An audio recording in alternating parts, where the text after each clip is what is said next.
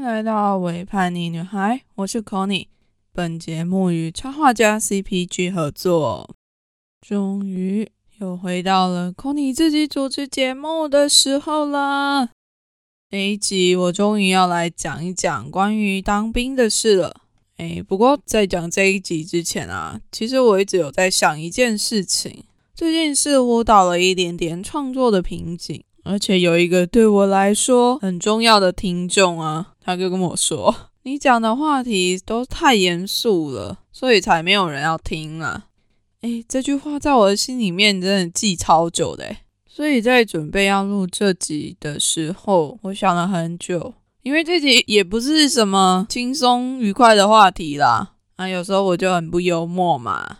同时又在到底要创作什么样的内容和听众要听什么样的内容之间徘徊犹疑不定，然后有时候会质疑自己，说我是不是真的做的不够好，所以才吸引不到听众呢？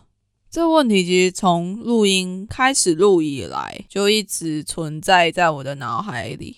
虽然一开始我是真的很想要让节目是变得比较幽默，比较没有那么 tough 的讨论内容，甚至有时候也不算是讨论内容啊，就是我自己在思考的一些事情。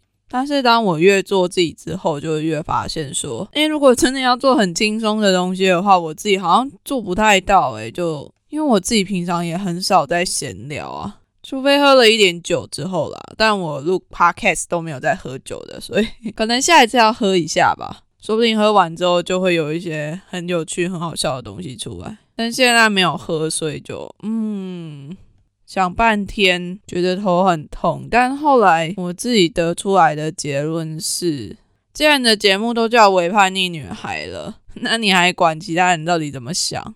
如果必须要跟随着听众的喜好而去改变自己想要的那个模样，那也就不是违叛逆啦，就是在跟随大家的脚步。OK，好，所以我就得到了这个结论。我还是要继续讲我自己想讲的东西啦。而且这一集节目的草稿啊，我超久之前就已经打好了，但迟迟没有讲出来，因为它也是一个比较严肃，然后比较沉重一点的话题。嗯，也不能算是沉重啦，就是应该要从这个题目为什么会出现的原因来说起。今天我想要讲的题目内容，你靠，好像要演讲一样啊！不是啊，今天我想要讨论的主题就是我之前在 FB 上面有看到一篇文，然后那个就是一个男性在说，他觉得当义务役就像是被国家强暴一样。那篇文章在那个时候引来的下面还蛮多人在比赞的。我的朋友在一个社团里面贴了这个链接，然后我就点进去看这些辩论的东西。讲好听一点是辩论啊，但讲难听一点就是两边各说各话这样。而且还蛮明显的，可以看到是分成男性阵营跟女性阵营，因为男性阵营普遍都有当过兵。那女性阵营呢，是觉得不应该使用“强暴”这个字在形容当义务役这件事情。不过先说我自己不是很喜欢比战，因为对我来说，当你一开始比战的时候啊，你就会变得非常的激烈、激动。呃应该是说我啦，我就会变得非常的激烈跟激动。相对的，对方也是。那其实，在那样的状况下，双方是没有办法沟通的。比战出来的东西，其实也只是给第三方看的，就是没有参与在这个比战里面的人，他们会选择自己所相信的那个阵营去战。而且我自己是觉得我自己的战力没有那么强，在那当时，我的朋友啊也鼓励我说，既然你当过兵，那你要不要去那一篇贴文下面留言，讲一讲你的想法？但我那时候给他的回应是，我不太想诶，因为就算我当过兵，那些男生也不会把我当成是一回事这类的说法啦。但这个说法就只是在掩盖说我自己还没有准备好要怎么说，而且我那时候也还没有准备好要去面对一大群可怕的正在比战中的男性。所以我那时候的选择就是在一个比较安全的地方留下我的想法，表现的理直气壮。但当别人告诉我说：“哎，你也可以去那边上战场的时候，我就说啊，不要，先不要。”但根本就是一个懦夫啊！哎呀，不是啦，就那时候确实是还没有准备好。不过这个问题我也是一直放在心里。一直到现在，我决定用录一整集的 podcast 来回应这个问题，就是为什么当义务役像被国家强暴一样，会引起那么多女生的反感呢？那为什么男生又会觉得当义务役像是被国家强暴一样？那我自己的观点又是什么呢？让我娓娓道来。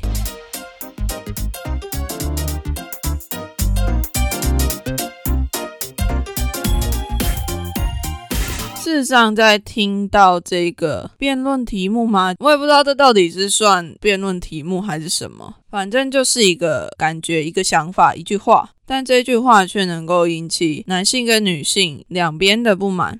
那大家如果有兴趣看其他人都留了什么言，可以自己去搜寻，我就不在这边多赘述了啦。通常下面的留言啊，就是女性会觉得男性不懂强暴的感觉，拿来乱比喻，觉得强暴是比当兵还要更严重的一件事情。那男性就会觉得女性都没有当过兵，怎么知道当兵没有比强暴还要严重？反正就是这样子，两个互相攻坚的概念啊。那就我自己呢，我自己在这两者都有类似的经验。虽然说没有到完全一样的经验，但是先别急着否定我说这些经验没有办法拿来类比。关于当义务役啊，我自己也是当过六年的军人，再加上两年的军校，总共八年这样。关于强暴呢，嗯，可以去听我前几集，对我确实有类似的经验。所以再来，我会把这个事情分成两件事来比较。第一个就是当义务役这件事情，第二个就是被强暴这件事情，这两者到底能不能够拿来被比较呢？那我就先把它分成三个阶段，一个是开始，再来就是过程，最后是结束。我们先来看看这两者都是怎么开始好了。好，我们就假设男性当义务役都是非常不愿意的状态。那从开始来看，这确实是有一点像，同样都是被强迫做某一些事情。当义务役是被国家强迫去做这件事，那被强暴呢，则是被施暴者强迫去做这件事。而且强迫人的那一方，通常都是非常的强势，强势到被强迫的那一方没有办法拒绝，然后事情就发生了。这就是有点相像的开始。再来呢，过程的部分，这里我要先解释一下我自己在当兵的这个状态。虽然我自己是自愿意啊，而且又是读军校的，但我觉得我自己完全能够理解那种义务役不想进来的痛苦，还有那种诶，我觉得我自己不属于这里的感受。通常啊，这个过程会有三个，其实也有有点像那个悲伤的五个阶段一样，但在这边我就把它简化成三个阶段。第一个阶段是一开始你会说服你自己是对的，像我自己一开始就说服我自己说，诶，这是一个好工作，这是一个稳定的工作啊，有什么不好的？那如果是义务役的话，大概就是会说服自己说，这是我欠国家的，我得要还。或者是啊，好吧，男人就是要当兵等等的这些用来说服自己的话，在尝试说服自己之后呢，大概就会开始感觉到痛苦了。通常痛苦的症状占最大中的就是不想休假。那我自己有曾经做噩梦，或者是哭泣，因为很不想要待在这个环境里面。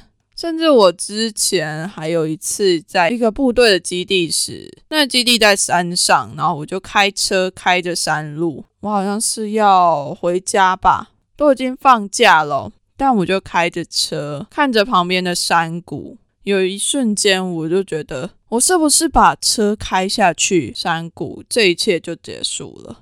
有一段时间，我自己的情绪跟状态确实很糟，就很不喜欢这个地方，所以我完全能够理解当 U E 的那种无奈感。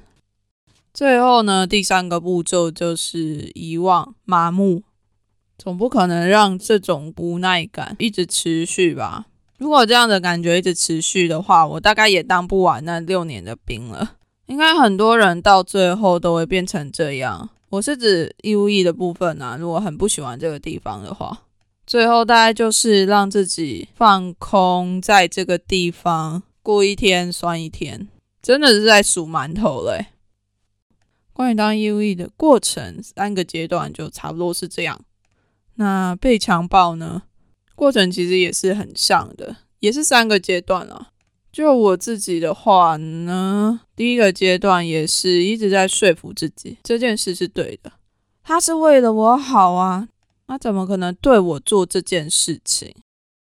在说服自己未果之后啊，我自己是先麻木了，先遗忘了这个痛苦，过了好久好久以后，才把这个痛苦又回想起来，所以这个过程也是还蛮像的，对吧？都是一开始尝试着说服自己接受这件事情，在说服不成之后呢，你要不就是先痛苦后麻木，要不就是先麻木后痛苦。这个过程是真的还蛮相似的啦。但你以为这样子就可以把这两件事画上等号吗？我们再来听一下结果好了。事件的三个阶段，开始跟过程都有点相似。但结果却是完全不一样的。先来说说当义务役吧，不管你当的兵是十二天的兵、四个月的兵、一年的兵，或者是两年的兵，你可能在当兵的期间极度痛苦。不过这也要排除霸凌的状态。在这边我要顺便提一首歌，是李明姐的《这次没有标题》。我自己是在退伍之后才听到这首歌的。但是当听到这首歌的时候，我就觉得，哇靠，完全可以说出来我当时在部队的那些心情跟心态。但是李明姐是在当 U E 的时候写这首歌的吧？我猜啦，大家可以去搜寻看看这首歌，稍微念一下里面的一小段歌词好了。它里面有一段是写：报告班长，报告连长，报告营长，也报告旅长。我的脑袋已停止成长，我的思念变成一座坟场。还有他的副歌是：这次没有标题，没有一切的消息，我失去思考的能力，我只剩百感交集。天哪，有时候真的会有这种感觉啊！不过这集不是特别要再讲这种感觉啦，这之后可以再说。但总之，这种时间被剥夺的感觉，精神被剥夺的感觉。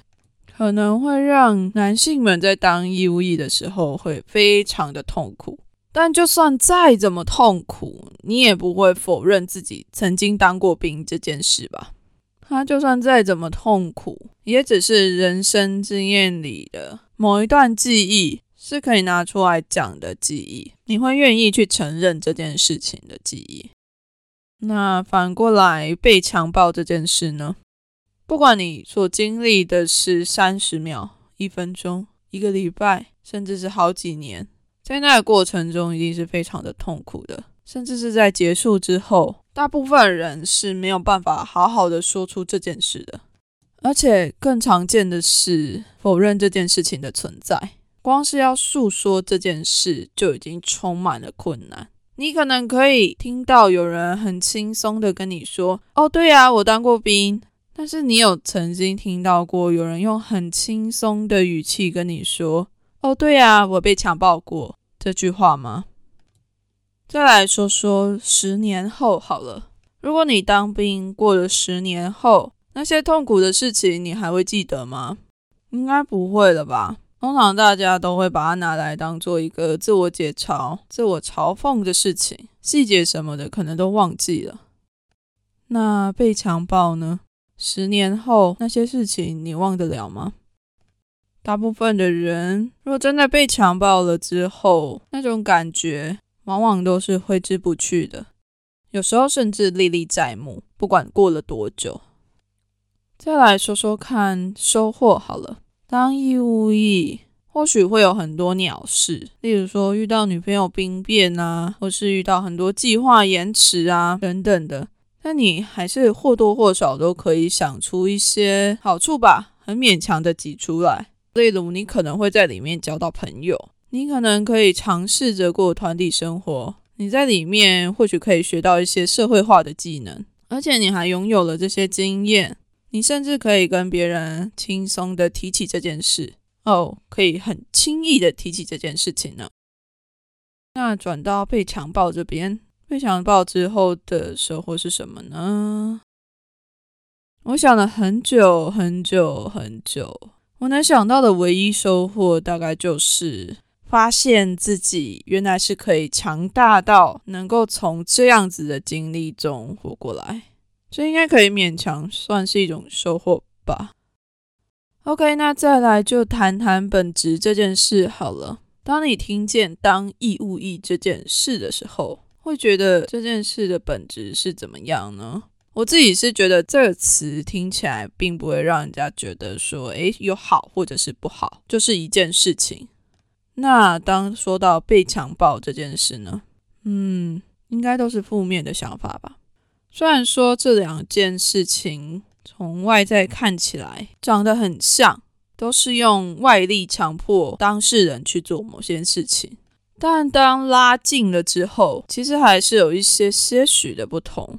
例如义务役的时间点是可以被预期的，就是你满十八岁以后的男性，原则上都是要去当兵的。但是被强暴这件事呢？Who knows？它永远都不会在预期之内发生。再来说到有没有选择，很多男生都会觉得自己要当义务役是一件没有办法选择的事情。但事实上，如果你要选择的话，你还是可以做出一些选择啊。那不然为什么那么多男性都在吃的很胖，或者是一直读书一直读书，为的是逃避兵役呢？有的也是可以选择替代役啊。当在这样子的选择里面，虽然说这个能够选择的选择真的是少之又少，但确实不是完全没有选择的余地，对吧？那转到被强暴这件事呢，它会发生就是会发生，就算你穿着再多，就算你在光天化日之下，就算你把自己包得多紧，就算你年纪多小。会发生的这件事情，避免不了。讲起来很伤心呢。那如果说到这里，你仍然觉得当义务役等于被国家强暴这件事是可以这样形容的话，那我只能恭喜你了。因为曾经被强暴过的人是不会轻易的把这个词汇拿出来与其他事情做比较的。他们知道那是什么感觉。我们知道那是什么感觉，有时候甚至连讲出“强暴”这两个字都会让人感觉到痛苦。就不只是在当兵这件事上了，很多人很喜欢在形容一件事被强迫的时候，都很喜欢讲：“诶，我自己好像被强暴一样。”我能够理解你正在遭遇的事情是非常痛苦的一件事，但这件事情用强暴来相比是适合的吗？你真的理解被强暴是什么样的感觉吗？当你想要用开玩笑、很愤怒、很吐血的讲法在说自己像被强暴一样的时候，或许可以多停个两秒，或许还有更适合的用词，因为很多时候被强迫跟被强暴是两件完全不一样的事情。哦，这大概就是我自己的想法。我也是花了好久好久的时间才整理出来的。其实不管是哪一方，都只是希望自己的感觉能够被理解，不是吗？不过就我自己的想法啦，要我用很呛的语气来辩论也是可以啦，但这样无助于沟通。不知道大家对这件事情的想法是什么呢？我自己觉得最后面那一段对我来说也是一个还蛮想要强调的重点，就是我们能不能不要再把被强暴这件事情讲的那么一派轻松，好像这是一件可以被轻易拿来类比的事。好了，这期节目就到这边。我自己是真的超认真的在对待这件事情的，可以叫我认真魔人。大家如果对于今天所讨论的事情有一些想法的话，可以到我的 IG 或是 Facebook 本专留言给我，跟我分享你的想法，我也会很认真的回复你哦。那如果你喜欢我的 Podcast，也别忘了到 Apple Podcast 为我留下五星评价并留言。那如果你喜欢我的节目，也愿意支持我继续创作的话，就请不要吝啬的帮我到 First Story 的页面点下赞助的按钮。你的一点点支持就是我前进的最大动力。好啦，对了，如果你真的喜欢我这个风格的话，就是那个有点严肃啊，不是很幽默的风格的话，也麻烦到我的 IG 或者是 Facebook 留言跟我讲好吗？我真的是这件事情直接往心里去，吼！哎，管他的，我们下集再见啦，大家拜拜。